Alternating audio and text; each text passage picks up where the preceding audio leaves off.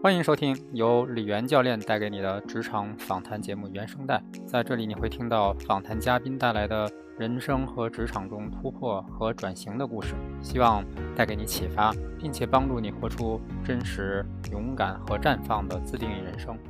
有句话说：“上帝给你关上一道门，同时也会给你打开一扇窗。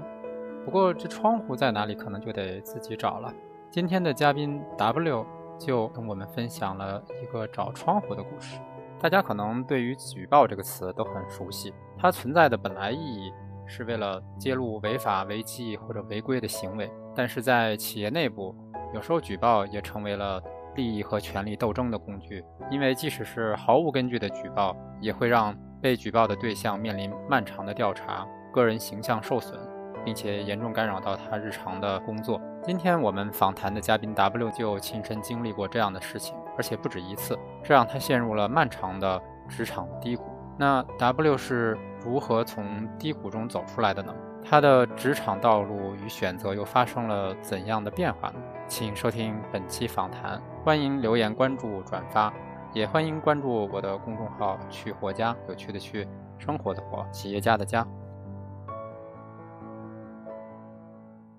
原声带的听众，大家好！今天我非常开心，邀请到一个新朋友来跟大家呃聊一期新的节目哈。然后在这一期节目开始之前，我们请今天的嘉宾 W 来做一个自我介绍哈。这个自我介绍可以遵循高林老师的故事力课上的 Only One Call Me 来介绍。好，元哥，我就不 Only One Call Me 了。我在访谈之前想了一个，哎，我到底是一个啥人，以及今天。我们这一个多小时的访谈之后，能给大家带来一些啥？就这个问题，我大概想了半个小时，就是为了这一句话，可能想了半个小时，然后突然就发现啊，我是一个一直在纠结如何能够不纠结的纠结的八零后。然后我觉得能给大家，我觉得能给大家带来点啥呢？就是我一，我觉得我一直在路上，就自从觉察到了自己是一个纠结的人、纠结的状态之后。我就发现这个毛病或者这个习性吧，它是很难突破的吧？可能不是改变，改变一直在路上。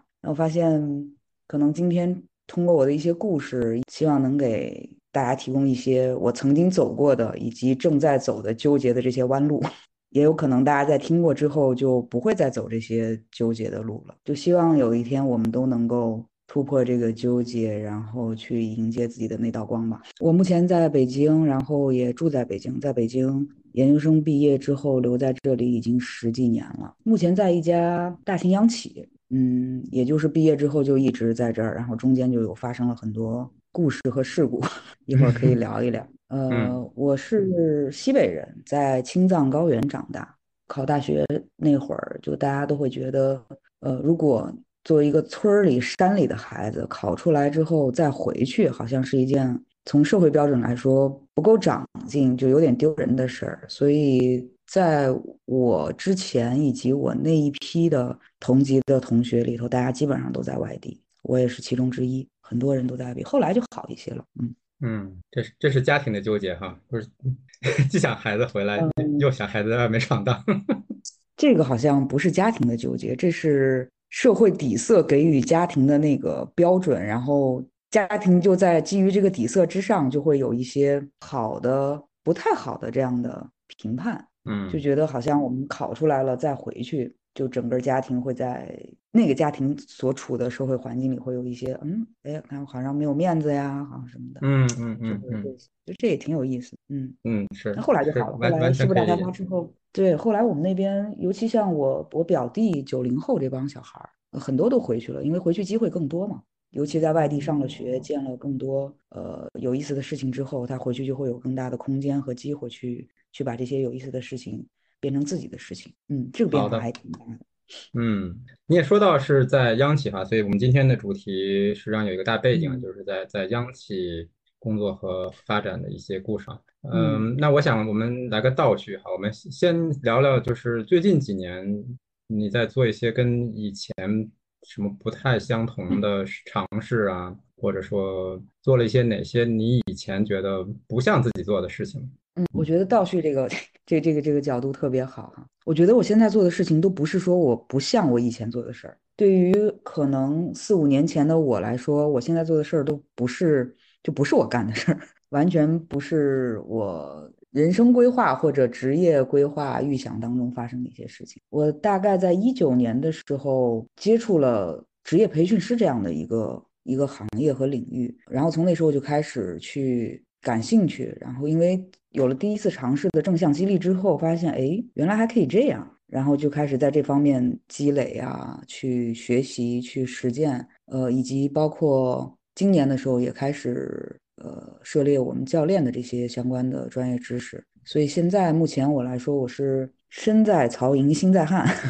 嗯，就自己做一些可能和培训相关，还有教练相关的一些，我觉得更能让自己成长，也能够在过程中给别人提供一些帮助。能够双向都有价值获得感的这样的事情，嗯嗯，你刚才谈到接触哈，你能说说是怎么接触上的吗？这事儿就比较有意思了。一九年的时候，因为在其实不太确定我能不能叫体制内啊，就是官宣来说肯定是在央企，但是我们确实是工作比较稳定的一个状态。然后因为太稳定了，然后也发生了一些事故之后，发现没有任何的发展之后，我就开始折腾自己。那个折腾自己的方法就是。通过取得一系列的证书来证明自己，嗯，然后开始考证儿。当时我是从事项目管理的专业嘛，然后就去呃学习项目管理相关的这样的证书啊什么的。结果考证儿考着考着，就和人家机构就有了比较深的链接，这也比较有意思。去考证儿的小伙伴呢，大多都是乙方的，就是在项目管理来说都是乙方的小伙伴，因为他们可能需要这样的证书。去不断的去调整自己的岗位，或者是重新选择自己的呃公司，换一家乙方公司等等。甲方去的人特别少，嗯，然后我都是属于那个大甲方背景，然后去去去考证，然后他们都很意外，你为什么你好好的就是躺平待着不好吗？我觉得太闲了不行。所以首先我在他们那儿是一个比较稀缺的资源，然后其次在过程当中，大家觉得在沟通啊还有表达这方面可能还行。然后他们就邀请我做嘉宾，去做了一次培训之后的案例呈现，就是我们甲方以甲方的视角怎么去做项目，我们是怎么想的，以及我们怎么去看待乙方的，我们对项目怎么定位的，就给他们做了一次呈现。然后呈现之后，就效果还挺好。首先那个机构很满意，然后当时在座的乙方的一些学习的小伙伴，哎，我居然能有这样的视角去了解甲方的心思，大家也都觉得挺有收获。然后我自己就觉得，哎，原来我还可以干这个事儿。然后站在台上就觉得有聚光灯打过来的感觉，然后你会被关注、被认可。就当时给我的感觉是完全 ego 特别大的那种状态，就觉得嗯真好。就你当知道你在原来的可能一个地方不会被看见、不会被发现的时候，突然有了一个舞台、一个平台能够给你光，然后你就会觉得真不赖。所以就是从那时候开始接触培训。明白了。所以你这个甲方的平台在那个时候还是。在在别人眼中还是给了你一些光环哈，这是这是一个甲方来写项目管理的，我们潜在的对这个大客户哈，对哎，我觉得这个嗯，就真的是不能否认的是你的就你自己的个人价值当然是一方面，但是其实你所在的企业也好，平台也好，以及你是什么样的一个角色也好，一定会给你的身份有一些加持。我觉得不不一定是说这个东西能支撑你多久。但至少是一个敲门砖，然后可能是有和别人不同于别人的一个机会，所以这点我是承认的。然后这一点也是一直以来我纠结为什么 不能放弃我现在本职工作的一个原因。它确实对你会有加成。嗯嗯，我我想到我早期有一个经历，就是我没有直接进入到培培训师的这个培训里面去哈，但是其实我是在职业的。应该说中早期，因为我们我们也是在大型的外企哈，然后也会有很多的这种外部的机构来给我们上课，所以我也是有一次在这个培训培训一个领导力的课程上，我是感觉被老师所吸引哈，就是培训师哈，我就觉得说，哎，这个他们培训的方式。不是传统的，只是讲课，然后会有一些很新颖的这种活动的方式，甚至让让学员在那里面完全充分的被调动起来。哎，我觉得这个好好棒啊！就当时就心里就冒出来一个小小火花，说，哎，要不要以后去试试 这一行？这个这个小火花可能的确是在这些年里冒出来不止那么一两次哈。嗯我觉得跟你那个时候的感觉可能就是也有有一点点像哈，就是觉得说，哎，这好像也是一个可以干的事儿。嗯，你刚说的这个其实是我在培训师这个行业里的第二个节点遇到的那个重要的人或者机会吧。就我不是有了这次站台的机会之后，人家就会说，哎呀，我开班了，然后你再来去分享一下或者怎么。那我就觉得我我得把它这当成一个事儿，我不能是 我我可能也自己比较喜欢新的东西啊什么的，嗯我不太想愿意说就是传统的那种讲课或者说是传统的这种分享的这种状态，我也嗯挺想把它变成有意思的。然后我觉得，哎，那我得学习一下培训这事儿到底是怎么干的，所以就也走了挺多弯路的，就是报了很多班儿。然后最后，呃，让我有了一个对培训新的认识的是，我在讲无糖那里碰见了讲无糖的创始人史岩老师，他相当于是我这个培训 TDT 的启蒙老师。我在他那儿发现了，哦，原来培训不是我想的那样，特别大的颠覆我认知的就是，原来我以为站在台上的那个人是最大的、最闪光的，在那儿慢慢的那个，他其实一开始就说过这么一句话，就是，嗯，海之所以可以纳百川，是因为他把自己放的比任何一条河流都低。当时你是听不懂的，你觉得我在台上那个讲台都有个台阶儿啊，我都比他高啊，然后而且我会觉得我是把我所有的经验，我我能想到的东西都萃取成精华，然后给到大家。但是慢慢的接触了几年之后，发现真的不是那样。就真正的老师也好，培训师也好，是要为学员负责的，并不是你你有一百你就要给他一百，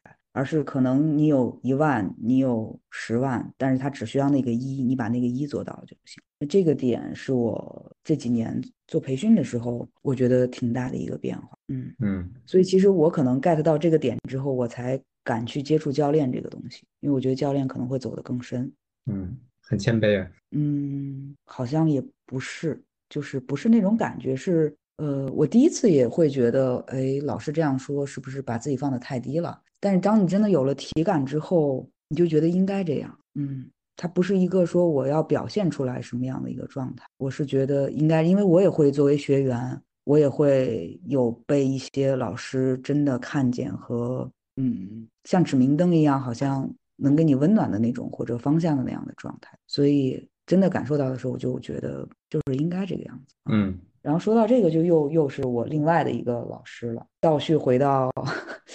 在我接二连三的发生职场事故之后，我就发现为什么？凭啥？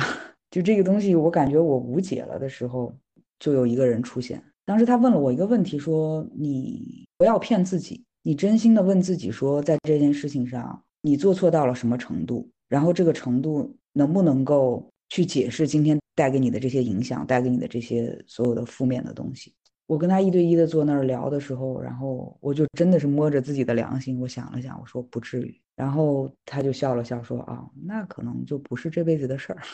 对，然后说完这个时候，就是你你，因为你很无这就无解，就是你把你推到了死胡同里的时候，但是他并不是说调侃你或者给了你这个答案，就是他很真诚的说了这么一句话之后，我突然就非常舒服。然后所以可能那一次之后，我才觉得哦，当老师原来也不只是课堂上你站在讲台上能够帮助到别人，或者哪怕就是一句话让人一下子就不在那个点卡住了。我觉得好像身教要比 言传更有力量一些。嗯你刚才谈到的那个老师的状态，嗯，我想到一句话，就是看见你就是你，就是在他眼中，每个学生都是他自己，不是一嗯群我要教的模子哈。嗯，是的。然后其实他对我最大的影响是我第一次去上他那个课的时候，就因为这个老师被大家吹的都很神。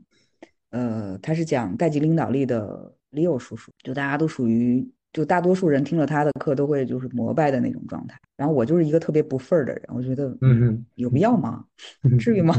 所以我第一次去听他的课的时候，其实我还带着就是各种评判之情，因为我自己心里也有事儿，然后我又会觉得一个人怎么可能这个样子？结果我们刚开始上课十分钟左右吧，大家就在做那个小组组队儿的时候，然后就在做自己的组队的讨论啊什么的，他又在场里转悠。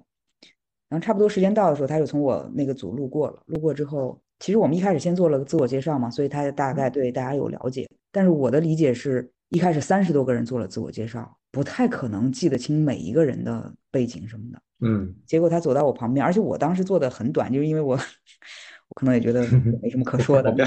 对我也不想跟你说些什么。结果他就走到我旁边之后，他说：“哎，你在国企待了十来年了。”我说：“嗯。”然后他说：“哎呀，你们同事应该被你霍霍的挺惨的吧？”我说：“怎么可能？我说要是霍霍的挺惨的，应该今天来上课的是他们，不应该是我呀。”然后我还在跟他开玩笑嘛。然后他就往前走，就回过头来看了我一眼，就那个眼神，就那种我觉得可能是温柔的坚定吧。然后转过来看了我一眼，跟我说了一句话，说：“嗯，十来年没变，挺好的。”哇塞，我我现在说这句话我都 然后当时我也不知道为啥，好像你就有一种这么多年了从来没有被人看见过的感觉。然后他就上去讲课，那时候我就开始疯狂的流眼泪。然后当时心里有一个小声音就说：“你有病吧？就这刚十分钟，不要这样冷静。”对，然后就大概从那句话开始，就发现，嗯，就是你想教别人是什么样子，你你说出来的那些可能就很精华、很精辟、很经典，但是其实只要你做到了，好像不用说什么，可能就是那一个眼神就能影响到一个人。刚才他用到这个“霍霍”这个词儿，我想一定是这种霍霍一定是相互的。对。确实，我也有点大闹天宫了。好，那我们就聊一聊这段你谈到的这，不管是祸祸还是事故哈。但是我想在聊到那个之前，我们还是稍微呃来聊一下前传哈。回到你进入央企，嗯，可以说说当时为什么会选择央企，以及那个时候你你最早对职场和对自己的期待是什么呢？元哥特别好的问题啊，嗯，为什么选择央企？因为我不知道有其他企业。就是我我们家从我姥爷那辈儿，什么舅姥爷什么开始，就大家都在这个行业内，不知道有外面的世界，就是你不知道外面的世界是啥样的。然后包括我上学也是上了和这个行业匹配的一个匹配度非常高的一个专业院校，然后毕业了之后就嗯顺理成章的被安排到了这个行业里，而且那个顺理成章不是说我父母觉得我应该怎么样，就我自己都觉得是这个样子，所以这个。到后来就是很痛苦的一个发现，是我从来没有为自己做过选择，然后甚至我觉得别人的选择就是我的选择，嗯，然后在遇到真正需要自己做选择的时候，我发现我根本不会做这件事儿，所以完全就也不需要想这件事儿。那听起来就是在你们上学的同学校、同专业，大家也都是相同的想法，是这样吗？呃，我们学校它比较就是。我的观点啊，这完全是我个人的观点。我觉得它是一个差异化比较大的一个院校，因为所谓的差异化可能就是家庭背景。我们学校的就业率非常高，因为它非常对口嘛。尤其在我毕业，我是零八年本科毕业，一一年研究生毕业，就那几年，我们这个行业可能属于风口行业。嗯，所以就包括之前嘛，更是就我们那儿几乎就叫包分配的一个学校。所以他有两类人去，我粗浅的把它分成两类人啊，一类人可能就是像我们这种本身就是行业内的，我们叫子弟也好，怎么着也好，就是也考不到更好的什么清华北大，也考不到了更好的学校了，然后就在这样的院校里学一个专业对口的这样的专业，然后未来就直接可以去就家里再去安排啊什么的。然后还有一类小伙伴呢，他是可能对就业这个问题他会。比较有前瞻性，或者想的比较多，所以他在一开始报考院校的时候，他就会找一所就业率非常高，然后出来也能找到一个待遇比较好的吧。我觉得只能说是待遇比较好。其实我们工作环境不是很待遇比较好的这样的一个工作，对。所以他就是被分成两类人之后，那个学校的氛围和风气也挺挺好玩的，有意思。就一部分人在猛学，一部分人在猛玩儿，我就属于那猛玩儿的一部分。哎，然后就说到考研这个事儿，当时为什么考研呢？就是因为家里说，如果不考研，就只能回到家里去给我安排一个工作。然后刚刚我也说了，回到家这件事儿好像挺丢人的。这个丢人不仅是父母觉得丢人，我自己可能也觉得丢人。就所以我们就完全的价值观，就是整个价值观被啊无缝的传承了下来。就是父母觉得丢人的事儿，我可能也觉得丢人。当时就说那就考研吧，可能考了研究生之后就有可能。被留在北京啊，或者去更好的一些城市，然后就选择考研。选择考研，我当时说要考研，我们全校半个学校的人都笑了。你觉得你考不上是吗？就没有可能考上，就是就就以我的那个大一到大三的学习状态是不太可能考上研的。所以在考研的那那段时间，我确实也就吃了很多苦，就是真的是从零开始学，甚至从高中包括数学、英语开始学啊。后来有一天，我把我考研的这个故事讲给一个我的心理咨询师听的时候。当时他说：“你没有不会做选择题啊？你看别人都不支持你的时候，你你做了选择题，而且你考研，你你吃了这么多苦，你费了这么大劲儿，你一定特别喜欢你的专业吧？” 当时他这个问题就把我懵，我当时就懵了。我说：“啊，我说我喜不喜欢我的专业？我可以明确的告诉你，我非常不喜欢。”然后他就懵了，他说：“那你为什么要考考研又考自己的专业啊？”我说：“因为好考啊，就是 本本校本专业好像更好考。然后我我就是要这个学历，这个这个这个这个学位，我才能找到工作。我并不是就并不是因为喜欢这个专业，就是因为好考啊。我从来没有因为自己喜欢过什么选择什么，因为我不知道自己喜欢。我原来以为我喜欢的那些就是我喜欢的，后来发现是社会标准让我喜欢的。”是我的原生家庭让我喜欢的，是所有的外在的评价认可让我喜，然后一一度我都很困扰，我不知道我自己喜欢这个这个东西太痛苦了，太痛苦了。嗯，不过你的你当时的决定我可以理解，就是我们叫就是一个高效路径嘛，就是我们我们如果说以终为始啊，就是这个终就是我要在北京找到工作。嗯，那在为了这个目标，我投入最小的或者难度最小的路径就是考本校本专业。但是我当时都不知道我为什么非要在北京找到工作，我也不知道，我真的不知道为啥我非要来北京。就北京，因为是首都，因为在别人眼中北京好，就就说每次说起这些就觉得很悲哀。嗯，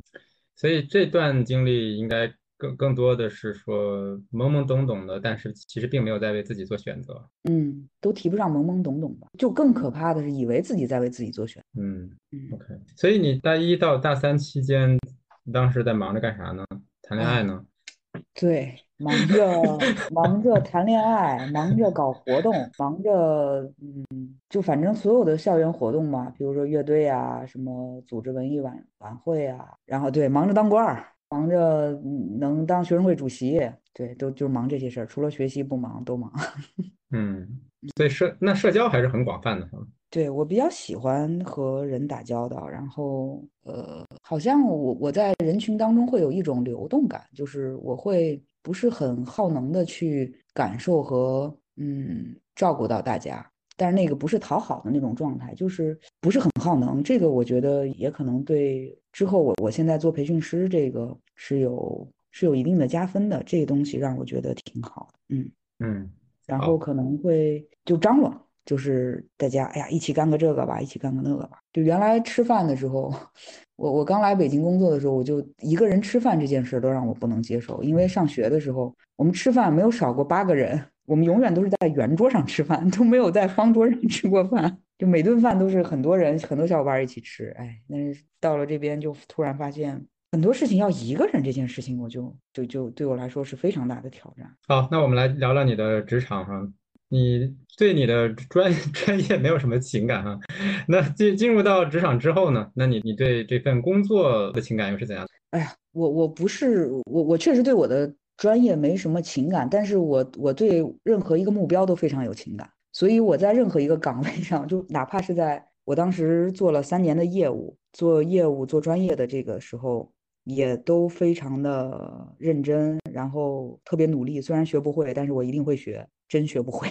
就做事儿可能会比较有交代，然后尤其是因为你从小都是在这样的环境里生长的嘛，你大概知道你的同事、你的领导需要一个什么样的反馈，所以可能我并不是说去真的能解决专业问题的那个人，但是呃，不管是态度还是在为人处事这方面，就大家。还都挺认可的，所以不管做专业，我做了三年专业，然后又去做人力资源，做了三年人力资源，后来又转做项目管理。嗯，就首先我们的业务就除了专业领域，那确实很难，很很精深哈。但是所有的管理这方面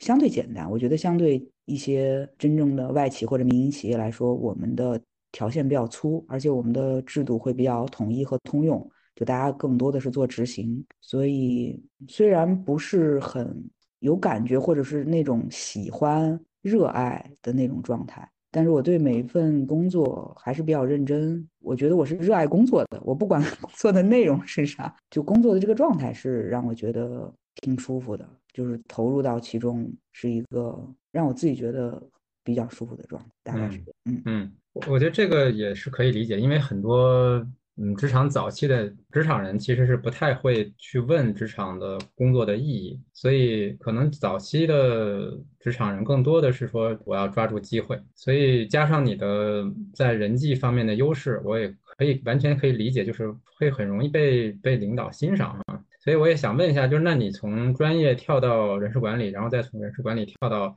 项目管理，这中中间的转换的过程是你自己争取的吗？还是说这个机会是呃怎么遇上的？呃，还都不是我自己争取的，一次是主动，一次是被动。从专业到呃人力资源管理，其实是嗯，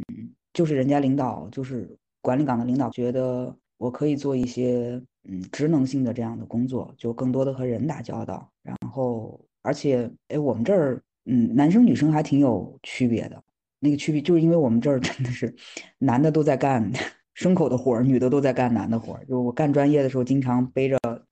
十十来斤重的线，然后就爬到六十米高的那种高层作业空间去去去干活，所以他们的理解都会觉得女生更希望的是用我们的话说叫坐办公室，就是不用出差，然后能有这样的这样这样的工作。而且我们一般我们是有规定的，就是你得在专业待够多少年，你才有资格去到管理岗。所以我大概刚满那个年年限，然后就有领导来找我谈问我愿不愿意去，然后我当然当然愿意了。但是其实，在专业的领域。也也还行，当时做专业的时候也有自己的专利，也也也做了很多科技项目啊什么的，就反正不会干就使劲儿呗。我最擅长的就是使劲儿，然后就去了人力资源这边，人力资源这边就开始了我的职场事故。就是你专业不太会，但是在这块儿就会觉得自己的能力是能 cover 住的，然后就疯狂的输出，锋芒毕露，我能行，看我，我最棒。然后就确实，我当时遇到的领导他会就很宽容，然后也很给空间，然后甚至他会觉得好像从我的身上看到了他年轻的影子。他会觉得当时他可能因为环境啊、空间限制没有这样的机会。那既然他现在是领导了，他就愿意给年轻人这样的机会。嗯，所以在刚开始的两年，我就各种折腾，就那折腾都是现在看来完全违背所谓的这样去。稳定的企业状态的这样的一个一个做法，嗯，就搞了很多创新啊，然后也拿了挺多奖，然后要改各种制度。你想改制度这件事儿，你是不是 就除了有病就是有病？但是我就都做了，然后就反正就让大家都觉得好像哦，大会小会上都有我，然后所有的汇报，所有的东西都是你在做或者做，就特别显，太显。关键显那时候自己还不自知，就觉得只有靠这条路。我才能当官儿，对我我我我我原来毕生的职业梦想就是升官儿。其实我我们公司环境真的挺好的，因为首先我有一个很宽松的直属领导，给了我这样的机会和我这样的平台去让我去做这些事儿。不管最最最终这件事儿带来的是什么影响，确实对我的个人能力得到了很大的锻炼和成。然后另一方面，你做了之后，其实更大的领导会看见你，嗯，然后看见之后，他们都会觉得，我觉得我们我们这儿的人啊，就就是。大家都有一颗闷骚的心，就其实谁都想做些什么，但是真的是因为各种限制啊、各种环境的影响，所以当有一个人这样，他们会觉得，就每个人可能都有那个赤子之心，然后就会发现，哦，有这样，就是我我还是相信人性本善的哈，就所以我至少遇到的很多领导都都真的挺好，然后至少看，嗯，就他们会看见，然后也会赏识，然后也会有也给机会，但是给了机会之后，给了你了机会，可能就不能给到别人。尤其在我们这样的环境里头，它就是一个萝卜一个坑儿。然后，因为我的存在影响了别人的时候，就开始有事故了。我想先插一个问题哈，就是您刚才谈到升官这件事情，因为在你刚才聊到你在此之前的人生里面，其实所有的事情的那个呃目标都像是来自于外界评价系统的哈，所以到底升官在你心目中对你意味着什么呢？它是一个正确的路，还是说你对升官里面有什么东西你那么那么向往？嗯，我还真没问过这个问题。我刚想了一下，我觉得，哎，还是根儿的那个问题，就是我需要获得认可。嗯，然后可能有一定的职位，有一定的权利了之后。更容易获得认可，不管那个认可是真性的还是假性的。至少在我生长以来，就我的生长环境，我的整个成长状态，我看到哦，在企业里，在尤其像这样的企业，有一定的职位，有一定的权利之后，大家就会更认可你，更尊敬，更尊重你，更怎么怎么怎么样。所以可能我背后的那个匮乏的需求就是。我自己对自己的认可程度不够，所以我需要从外界获取这样的。嗯，能稍微聊一聊你对自己的认可不够这个？嗯，因为你你刚才讲的，在大学的状态，头三年就一直在玩，然后考研，你你又那么努力的考上，听上去也是一个蛮蛮有能量、蛮自信的状态啊。就是那这个不认可是从哪来的呢？对，我也曾经这么觉得，但是每当夜深人静的时候，你就骗不了自己。而且夜深人静的时候，如果那个时候你在骗自己，我就觉得，我我原来可能是不自知，我以为我自己挺自信的，甚至自负。嗯嗯。但当你真的就是看见自己原来是那么就那么弱的一个状态的时候，如果你还不承认，我我觉得对自己太不好。所以我现在就承认。然后就那个不认可的表现是别人说我好，我不信的。嗯嗯。然后还有一个，一个是别人说你这也挺棒，那也挺好，我不信。还有一个就是，我通常会拿一些我的成功案例去去说，然后听上去让别人觉得，看你刚刚元哥也说了，你挺好的啊，挺怎么怎么。我又要听见你的声音，然后其实我还不自信，我我自己还就我我我说的目的就是为了听见你的声音。如果我真的自己足够信自己，足够认可自己，很多话我是不用说的。嗯，所以我现在还是处于一个嗯没有那么自信的状态，但是至少我觉得。我能承认，尤尤其是我承认，我我在说这件事情，就是在标榜自己的时候，在进步吧。嗯，对你刚才说到这个渴求的外界认可，这个其实在很多人身上都会出现哈，就是我们不断的做事情渴求外界认可，所以这件事一旦停下来，就会开始怀疑自己，因为毕竟我们还是有一句话说“好汉不提当年勇”哈，就是过去的反正是过去的，也不够能也不能证明我现在够好，所以我还得继续努力。嗯，哎，但是我觉得元哥。继续努力这个词儿就听上去挺累的。嗯，是的，是的，是这样。我觉得如果真的是自己认可自己的一个状态，嗯，它不是一个自负到说我我我我就一定能怎么怎么样，它是一个可能在自卑和自负之间回归到更中的那个状态，就是我认可当下的我自己，我也觉得我 可以做成一些事情，但是好像不是说。我非要，我一定，我值，怎么怎么样？就这个度好像还挺难把握。嗯，对，我想到一句话哈，就是刚才在脑袋里冒出来，就是在自卑和自负中间选择自洽。对，我选择求佛，在求人和求己之间选择求佛。我一会儿挂了，我就去拜拜。对。其实你刚才正好聊到了，嗯，其实虽然说是在在央企，但是你还是遇到了很多，嗯，欣赏你的领导，然后也给给了你很多的机会，甚至说是比较破格的一些机会，但是也有产生了一些副作用哈。嗯，那我们接下来聊一聊，就是那究竟发生了什么呢？哎。就你还记得我刚说，那老师让我摸着良心说说，我到底做了什么，至于产生这样的负向结果？我摸着良心说，我觉得没有，是因为我到现在我也不太清楚发生了啥，就我只能靠我臆想出来的、推测出来的可能性，就我不确定到底是不是这个原因，但是我能 自洽的就是，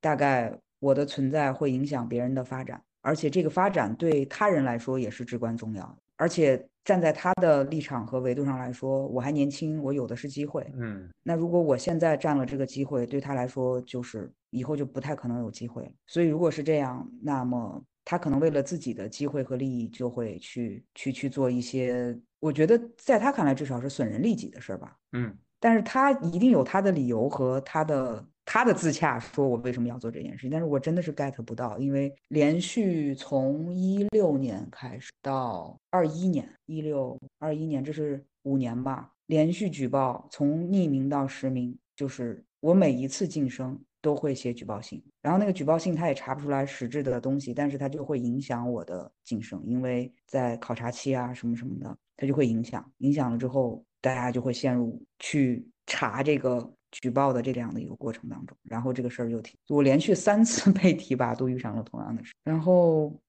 就觉得这条路死了，我的命数里没有。那个提拔，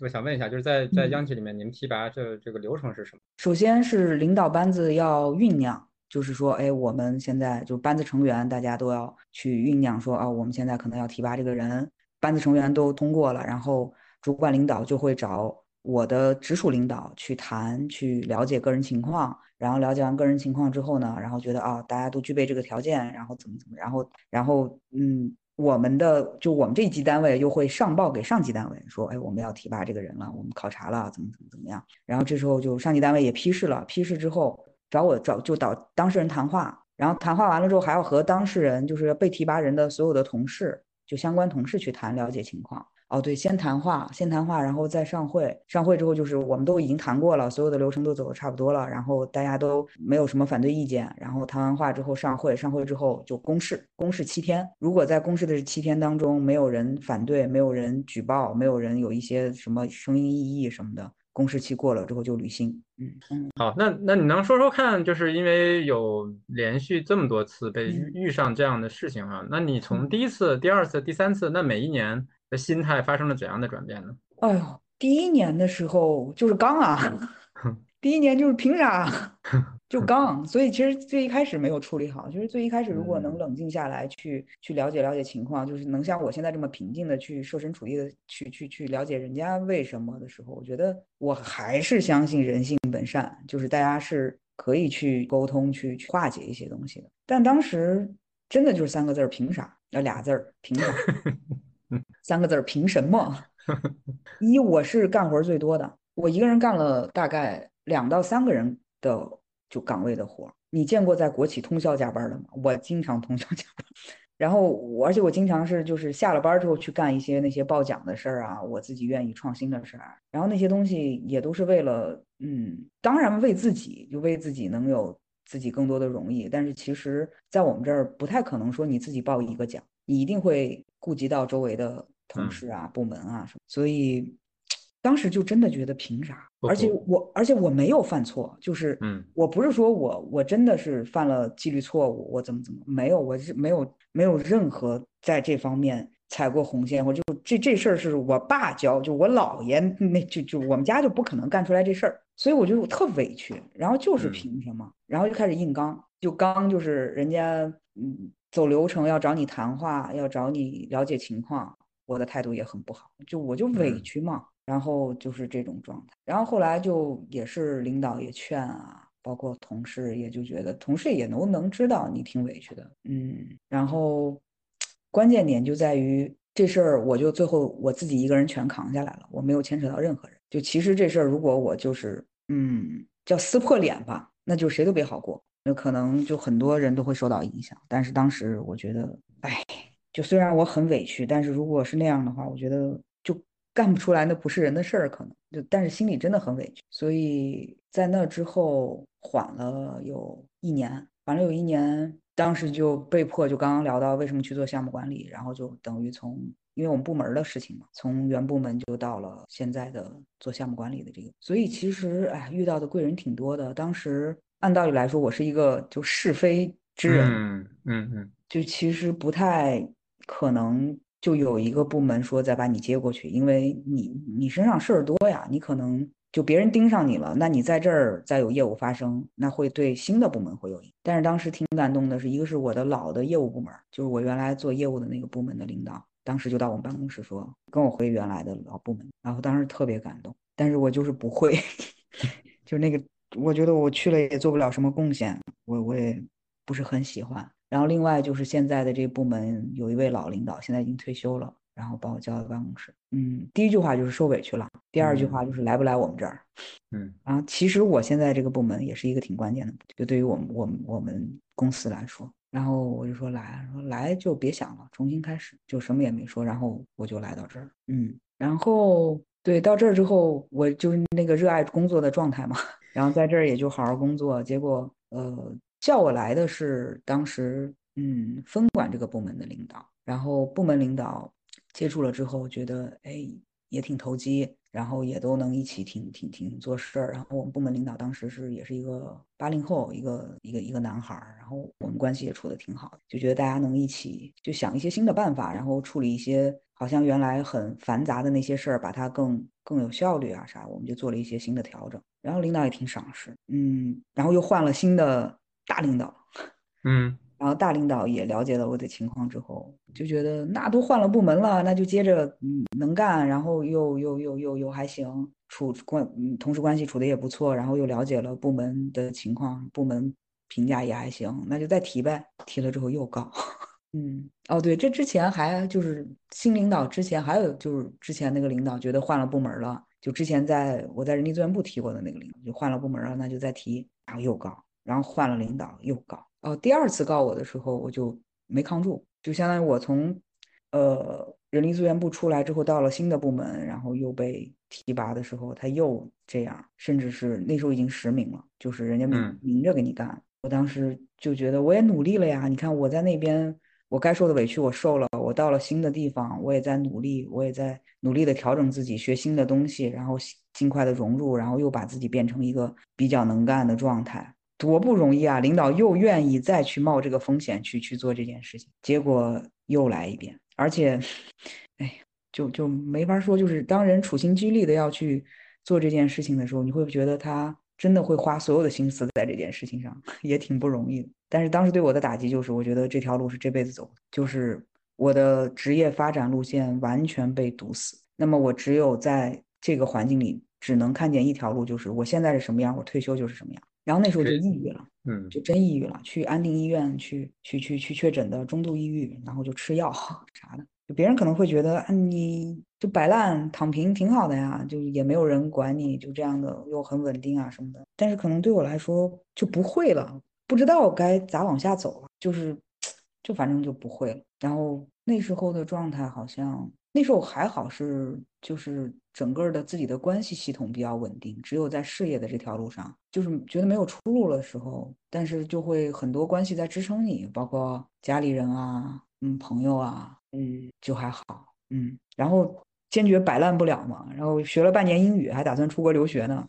然后又是纠结病犯了，觉得哎呀，出去怎么样？出去回来还有怎么样？就怎么最后也没有出去啊。然后就是到了刚刚我们一开始倒叙的那个状态，就一九年的时候遇上了培训这件事，所以相当于培训这个东西好像是救了我抑郁的病，治了我抑郁的病。对，因为你有事儿干了，你有寄托了，嗯，然后有自己去觉得可以发挥价值和。发挥价值的空间和平台所以当时是做了这个选，嗯，然后第三次就没啥了。第三次就是刚刚说到换了新领导之后，领导还当时很差，就是很担心说，哎呀，你别我又给你提起来，然后又万一就谁都不保证能出现什么问题啊什么的，万一又出现什么问题，你会不会又身体状态不好啊什么？我说哎不会，我说一现在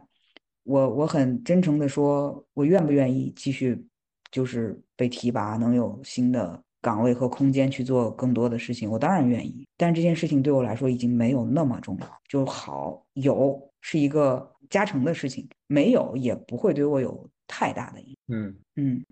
所以到二一年的时候就又提了一次，果不其然就又来一遍。但那时候已经没有太大影响了，就是那个影响就是我可能会在做好自己本职工作的前提下。我会更多的重心放在我我我现在更喜欢的这些事情。嗯，那你之前在你第一次晋升的时候，那那个时候你说你挡了人家路哈，我可以理解哈。嗯，但实际上后来你再换部门，按理说你也挡不着人家路了，他就只是说，哎呦，只要我看见这个名字在这上面，我就得搞一搞，变成这样的这种状态了，是吗？对，就是因为第一次我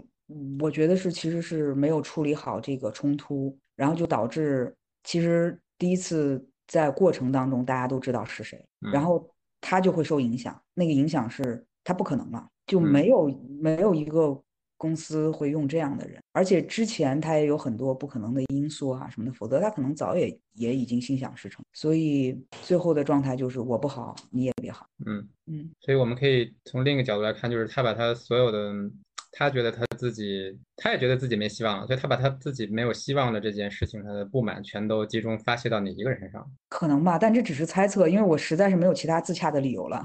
因为也没有确实没有当面去去去聊过，没有，就这个完全都是从一开始所有的这一段都是我自己的猜测。嗯嗯，是的，但但是从一个我们旁观者的角度来看，就是首先他做这个事儿，就像你刚才讲的哈，就是损人不利己，因为。大家知道是他做的，然后他也没有什么正当的理由，所以大家也知道说这个人对他的那个印象和感知是什么哈，所以他自己也毁了自己的所有的任何的可能性。哎呀，我觉得一开始不是损人不利己吧，一开始可能还是希望利己的，只不过后续发展对于任何一方来说都不可控了。就是其实我觉得。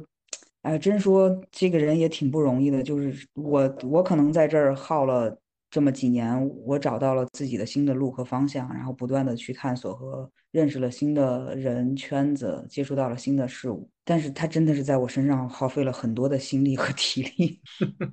嗯，我如果我们从这个受害者的这种视角来看，就是可能一开始他觉得是自己是受害者，所以他要通过我们叫做报复哈来嗯。来平复自己自己的这种，他也他可能也觉得不这种有一种不公平啊，在这个体制里怎么怎么会我没有机会呢，对吧？他怎么会会会把这个机会给了一个嗯破格的给了一个年轻人哈？一开始可能这个想法，那那你最开始也变成了他的受害者，那你现在从这个受害者的身份里走出来了，就是我不再做他的受害者了，你要去找你新的路，但是他可能还一直活在那个受害者的角色里。但这也是我们的猜测，因为确实不知道人家活得咋样。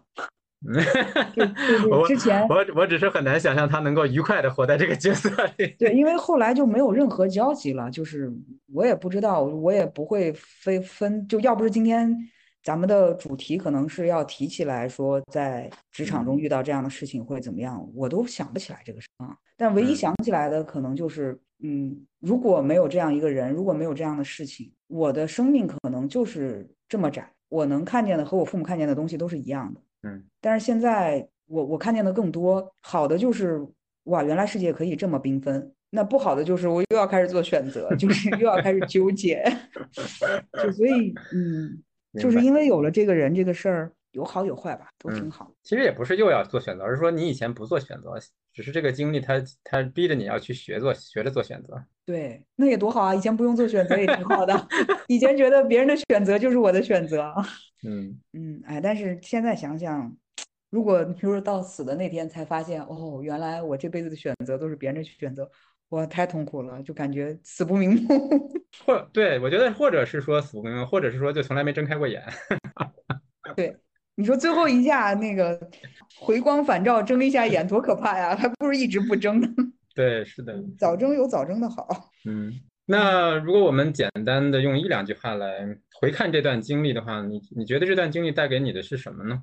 我觉得，嗯，首先所有的改变都是倒逼的，嗯，有了倒逼的力量，才有可能发生改变。如果顺风顺水的，不太可能有人主动跳出舒适区，除非他就是那个觉醒的层次和能力很高，可能会这样。但是。到那个高的份儿上，一定是在之前经历过些什么。所以，首先我觉得所有的改变都基于倒逼。其次，谁改变谁受益吧。当然很痛苦，但是最终的那个，如果你一直不改变，停留在那个当中，你不知道那个意会是什么，就你不会有任何的体感。最后就是一切都是最好的安排。好，那我们接下来我们聊一下这个第二个部分哈。嗯，OK 吗？嗯，OK，没问题。第二部分我们和第一个部分相对是相对独立的哈，就是因为这是第二部分，也是你的就是新的探索里面的其中的一个角色和身份哈，就是教练这个领域，你有你有一个愿望是能够去支持女童群体哈，我想问一下，这个愿望是怎么萌芽的呢？啊，首先做教练这个事儿，我刚刚其实已经说了，是我觉得可能能从更深的维度去。和不同的人在一起，然后能彼此点亮支持的这个群体。哎呀，这个这个说可能就会有一些，我不知道是个人的评判，还是因为自己感同身受。在是几个月前吧，有一篇公号文，是一个教练去他的客户是呃女童的一个角色。呃，当时他发这篇公号的主旨是在，嗯，从教练的维度上来说，不是每一次教练可能都是成功的。嗯，当然，他的客户对象因为是这个群体，然后他想给到的是给更多的教练安慰，就是说我们不要给自己那么高的要求，因为我们也是一个普通的人，可能每一次教练不一定成功，不一定能带来些什么，那也是客户的选择，要做到客体分离等等。但是我看完之后，我感受并不好。嗯，我当然理解，因为我也是教练的角色嘛，我也理解他他想传递出来的给教练的这些关爱。但是当我把自己切换到如果我是客户的那个角色状态的时候，因为其实我们这些人对自己的身份认同本来就是一个很大的课题，嗯，就有可能自己还在你你知道，当他有勇气去找教练说这件事情的时候，对他来说已经是挺难的一件事情了，嗯，然后他一定是遇到了困困难问题，他在想去解决，然后他想把这个事情去面对的时候，就相当于他可能已经在搁浅了，然后他需要有人把他。要么把他从船上救下来，要么把他这艘船推向海里，让他能够能够有水的滋养，能够遨游。但是他给的那篇公号文的反馈是，就是这个客户因为觉得感受不好，终止了教练。但从客户的角度来讲，就是有可能他再也不会找教练，有可能他不会找任何人再说起这个事情。所以这件事儿对我就影响挺大的。原来我也没有勇气说，我我作为这样一个身份，我去帮别人解决这样的问题，去面对这样的问题。但是那天我就觉得，好像有这群人是需要我的。嗯嗯，所以你因为自己的经历更加能够共情他人，就是这群人群。我觉得很很很多人，我们都是因为自己的经历过的痛苦，所以能够共情其他人的痛苦。嗯，我我我我觉得，嗯，共情这个事儿。其实作为教练，好像你要更客观一些，你要站在第三方的视角去怎么怎么怎么样。我觉得我作为你的朋友，譬如说我们结束了教练对话，你如果信任我，我们可以，我你信任我，我愿意，你愿意，我们可以作为朋友，那我可以共情。但是基于这个，如果是教练对话的这个场景的话，我觉得我可能是在这之外有更多的理解。嗯嗯，我并不是说我在对话过程当中我就要共情你，我我我。我我就一定要做到那个怎么怎么怎么样，我可能更多的还是保持中立的状态，去跟你一起去发现一些什么。但是在这之外，我可能更多的是理解，或者我的意愿可能会更强，就是对于这这个群体，我会有更强烈的意愿，就心疼吧，更多的是我也不知道，可能心疼自己。我我觉得是肯定是有的，就是理你说理解从从哪里来的哈？包括说共情是从哪里来的？为什么我觉得说没有人生经历是很难去理解和共情他人的？嗯，所以相似的相似的经历是一定会帮助你，甚至有的时候可能对方一个眼神一句话，如果你没有那段经历，你可能就没有办法真正理解他背后想传递的那个情绪或者是需求是什么。但是如果说你有过类似的经历，你可能很容易就在那个很多非语言的那个东西里面就捕捉到了。嗯嗯。其实你当时说出这个愿望的时候，对你自己来讲也是一种勇气。当然，这个勇气的前提是说，因为你看到一个更大的，嗯嗯，途径在召唤你，所以你愿意站出来说这句话。嗯，那在你自己的日常生活中，你在你你是在什么样的范围里面，或者说你在什么样的群体里，你会觉得安全？说我我会说出我的女同身份。嗯，原来我是一个特别封闭的状态。原来除了发小，对，嗯。发小有，然后还有非常要好的大学同学，个别的知道，其他人都不知道，包括家里人也不知道，然后身边的大多数的朋友、同事更不知道。但是后来也是因为可能去年我的感情经历的一些变化，让我觉得哦，原来我就是不用害怕些什么，因为对方也不害怕，然后可能会有一些内心的支撑和改变。然后就慢慢的开始在一些我我其实不太能定义说它是什么样的圈子，可能就是看感觉，就觉得嗯，自然而然，那人家看出来了，我们就就就就就承认，或者说也都不用承认些什么，就现在大家都 知道，就就就哦，你你们俩这种状态，那那就是这样，嗯，所以后来除了那次咱们上课的时候，是因为我确实觉得我我需要有勇气去做这件事情，我是主动在没有我另一半的时候，我我。我自己公开的跟大家说了我的身份啊，那是大概是因为这个契机或者这个动力推动着去做的。嗯嗯，我自己觉得在职场里面说与不说还是有差别哈，就是你怎么讲呢？就是当你不说的时候，其实大家也会观察、会猜，有的时候就是不说的时候，反而这个事情变得会很尴尬哈，就是你就也不知道你你是想你你愿不愿意说，但是呢，大家心里又又在猜，然后。嗯，然后你也会挺尴尬，就是你也在想说，到底哪些人 在在猜，他们是想到什么程度？所以有的时候我在想说，比如说，因为像像我们外企，像相对来讲会会肯定会这个氛围会更开放一些哈，甚至就是我们的这个公司的总部所在的国家对这个是完完全开放的，就是甚至有有每年有节日 游行这样的，所以总体来来说对这个是嗯比较开放，在大大范围哈，但是具体到某某一个部门，它还是会有自己部门的小小的这种文化哈。嗯嗯，我理解你的意思。这个可能和我觉得企业性质也有很大的关系，一个是跟企业性质，再一个是时代的发展吧。你譬如说，我进公司十几年之前，我是属于最年轻的，那那些老同事他们就完全不理解这，他们不知道这个事儿对他们来说是一个是一个知识盲点，所以他们也不会去想，也不会去八卦。那倒是。后来慢慢的，现在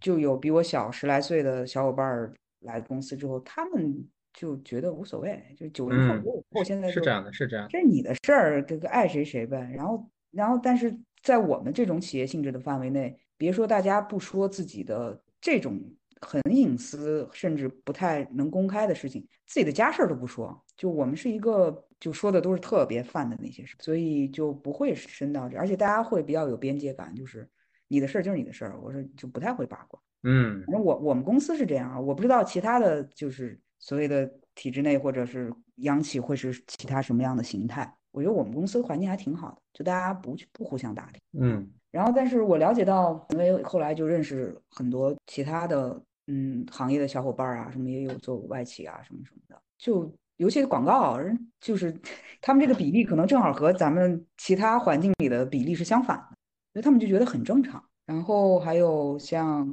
尤其现在就就大家就觉得就。也不是说一个就都太忙了，都卷成这样了，还有哪有时间说别人的事儿啊？现在都在各顾各各各顾各，自顾自，就就没有。包括我其他外企的一些伙伴，就和我都是女同身份的这样的小伙伴啊，什么他们都无所谓。嗯，对这个时代的变化，其实还是有很大的影响，就是从网文啊、影视啊，就是慢慢的就是。嗯，其实应该应该说有一些东西它是潜移默化的，大家就会觉得这个接受的程度在提升。对，但是我我我我可能需要纠正一下，那个无所谓，并不是说他自己无所谓这个身份。嗯，他有有的人就很很很有所谓，因为他对这个认同其实不一定要比周遭的人反而高，但是他可以不说这件事儿，然后别人也不会给他压力说去猜他。就原来可能大家都是闲的，就这个锅里就这么几颗豆，就这个豆咋了，那个豆咋了？但是现在首先这个。锅里豆都很多，然后自己各个豆儿各个豆儿的事儿，就大家也不会猜，但是他自己可能会介意，就自己的认同，甚至他又没有勇气去说，是譬如有些外企可能就像你说的，说出来就变成事实了，反而不怎么样，但是他自己心里可能会觉得，哎呀，我说不说呀？别人会不会猜啊？别人会怎么想啊？就是纠结。是的，是的。但其实别人就真的说出来之后就还好，或者不说也就不说了，也没怎么着。对，有的是有的时候内心戏是很内耗的，最耗的就是自己，戏太多。嗯 嗯，好，那我想聊一下，那既然你有这个愿望去在作为教练的身份能够支持女童这个群体，嗯，那那我们就就说一下从女童的这个客户的角度哈，我们从教练客户的角度来讲，就这个群体最经常所遭受的这种痛苦啊或者内耗啊，都是什么什么类型的呢？嗯，我觉得主要来自于三个方面吧。一个方面是自己家庭关系的这种，嗯，不理解、不支持或者不敢说，就所谓的对自己的父母出柜啊，或者自己家人啊，就这种内耗会比较多。另一方面是来自社会压力，就是刚刚说的我们职场。呃，还有一方面其实就是两个人之间彼此亲密关系之间的那个信任感可能会低一些，就天生的信任感可能会因为。都要去面对我刚刚说的家庭和社会的压力，那可能一方因为某一方压力、某一种压力去妥协了或者怎么样了，其实对这个关系影响其实很大的，并不是两个人的感情可能出现问题或者不知道，但是确实会受，就比异性恋要受这方面的影响会更大，这压力会更大，所以这就会无形的给亲密关系的两个人之间带来那些不必要的麻烦，来自于外界的。这个不管是我们叫叫压力啊，或者叫不认同啊，或者说环境不友好，所以要维持这样的一个两人之间的亲密关系的挑战，会比一个男女之间的这种关系会有更多的挑战。嗯，我觉得是的，但是也看人啊，也分人，就是说，但是确实这是一个客观存在的。那你说有没有人家就是一直白头偕老，一直嗯相濡以沫，然后携手克服了很多困难？也有，现在很多 App 上也会推这些东西啊，或者怎么着，肯定会有。但是确实这是一个现实存在的一个问题，就是一个压力源。那作为作为嗯女童这样的一个少数群体，你们通常互相是能够一眼看出来吗？就比如说你你说你说在在比如说在培训课上，或者说你在一个社交圈子上，那有些有些人有些人是，那你你会有一个直觉告诉你说这就是吗？会。会会特别会特别会，然后呃，就是还有还有一个那个有一句我们的俗语叫“恐同寄生贵”。我你你解释解释 “恐同寄生贵”就是呃，恐是恐惧的恐，嗯，同同我懂，练的同，嗯。对，然后寄是就是即使的寄，生贵就是在柜子里这事儿你知道吧？嗯，我知道哦，深柜我知道，嗯，对，所以埋藏的很深嘛。对，就是有的人可能他哦，那我懂了，现在我懂了，特别就是啊，其实他就是啊，就是就是可能就是排斥的很厉害，但其实他是对对，那个玩笑。但是有时候因为你是不知道是那个能量频率的震动的原因还是怎么着，我觉得挺敏感的啊。就我也会被认出来，我也会 认出来别人。但是你看，你要我要不跟你说，你肯定不知道我是。不知道这个这个不说，我不敢哪哪敢瞎猜啊，就是没就没有这种感觉，完全。对对。OK，所以所以比如说，假设说你的教练客户来找你，那可能他没有在他的这个教练申请上说，哎，我有这样的一个议题。嗯。但是以你的直觉，你很有可能在跟他开始 聊的时候，知道说这个这个是是。那我也不会猜。那我也不会猜，就是。但我的意思说，你很很有可能会在聊的过程中就看出来的是吗？嗯，可能一见面就看，就是一打开摄像头就看出来了，都不用聊是吧？原来是这样。对，然后人家一看我，可能也能看出来。啊，也能看出来哦，你，然后你，然后。一样啊，就是大家都在照镜子嘛，又不是我有我，我又不是开了第三眼，我能看出来，人家看不出来我。OK，有意思。嗯嗯，但是我是觉得，如果对方。不是说要解决这个问题，或者他不愿意，还没有做好准备去说这些。任何一个人，嗯，你也不会主动提起，对，不不，没有权利去去去去去说。就是还是有一句话叫做“你准备好了，老师就会出现”。嗯，那个老师可能不是说是真的我们的老师或者谁，可能就是你身边的一个人说了一句话，就能鼓励到你，让你改变。但是你如果没有准备好，所有的一切都是冒犯。嗯，是的，是的，是的，是这样的。好，我觉得我们时间差不多哈。我们第二个主题大概浅浅的聊一下，因为我们今天不是一个这个女女童科普 专栏，所以我们不我也科普不了，关键我也很匮乏。嗯嗯，今天在开始的时候，你有讲到成为一束光哈，然后在你这个过程中，其实也讲到很多人在他们的在你的生命中也曾经照亮过你哈，所以我想在结尾的时候也想。问一下你，你希望你带给世界怎样的光，以及你希望自己是怎样的一束光呢？嗯，这个问题好大。其实有时候我，哎，就有时候你陷入到自己的那些困扰和问题的时候，你就会觉得这些东西特别大，然后你也不知道该怎么活，你也不知道每天该怎么过。尤其是每天早上太阳升起来的时候，就会很恐惧，觉得啊，新的一天又开始了，怎么办？但是有时候你不知道为什么，又突然好像像有一个。太空飞船把你拉到了宇宙之外，你会发现啊，你其实就是一个就连一粒尘埃都算不上的一个一个一个一个小点儿，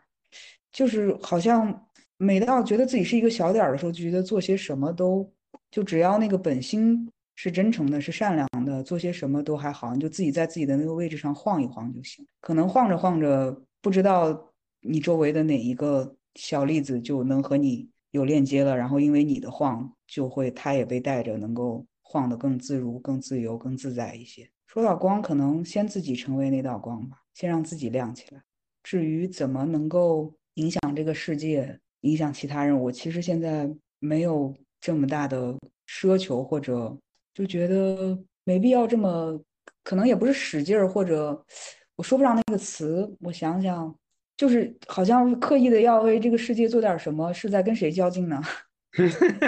在跟自己较劲，还是为了证明自己，还是怎么着呢？嗯嗯，就是如果首先把自己变亮了，能够一闪一闪亮晶晶，然后有有人需要你的时候，你还有能量的时候，那就保持着赤子之心，真诚和善良的对待他人就行了。嗯，还有能量的时候，所以首先要照顾好自己哈，照顾好自己就是照顾好这个世界。对对，我很喜欢这句话，就是对得起这个世界，咱不给世界添麻烦。宇宙爸爸歇会儿吧。好的，我觉得其实，在不管是在教练还是在心理咨询，就是在助人行业，我们非常讲究这个涟漪效应。所以，嗯，从照顾好自己本身，对这个世界就已经是在做对的事情。嗯，那你照顾好每一个教练客户，照顾好你每一个学员，本身也是在为这个世界发光。所以，并不说，并不一定说你要直接照亮整个世界。嗯嗯，少跟自己较劲。嗯。所以其实今天聊了半天，然后一直在说纠结的状态。我好像今天跟你聊的这一个一个多小时，没有体现出来纠结的状态，我觉得也挺好的。其实我纠结事儿挺多的，每时每刻都在纠结。有的时候其实教练也会有迷茫的时候，这很正常哈。就是人人都是有不完美的时候。我们之所以能够照顾照顾到别人，或者我们之所以能够成为别人的教练，主要是因为别人愿意信任我们，我们也足够打开哈，而不是说我一定比他多什么。嗯，所以即使你纠结，也不妨碍你能成为一个好的教练。嗯，我努力。好，那我们今天的这个访谈基本上就到这里结束了哈。好，你你还有什么话想和原声带的听众说的吗？嗯，我觉得挺有缘的吧。就是其实，呃，元哥邀请我，我还挺意外的。然后对于这两个话题，我都没有公开的在任何一个场合去做这么细致的梳理和，甚至是自己去去思考这些问题，就挺有缘的吧。然后也感谢元哥能作为这样一个桥梁和链接，让我和原声带的听众们能有这样的一一个机会去去认识和彼此知道啊。嗯，然后也希望未来有机会能有更深入的链接。我我也相信高林老师说的话，每个人都是自己故事里的英雄。嗯，是的。好的，那今天我们就到这里，好，谢谢。今天这期原声带就到这里，欢迎留言反馈、关注、转发，也欢迎关注我的公众号“去活家”，有趣的去，生活的活，理想家的家。期待下期节目与你再见。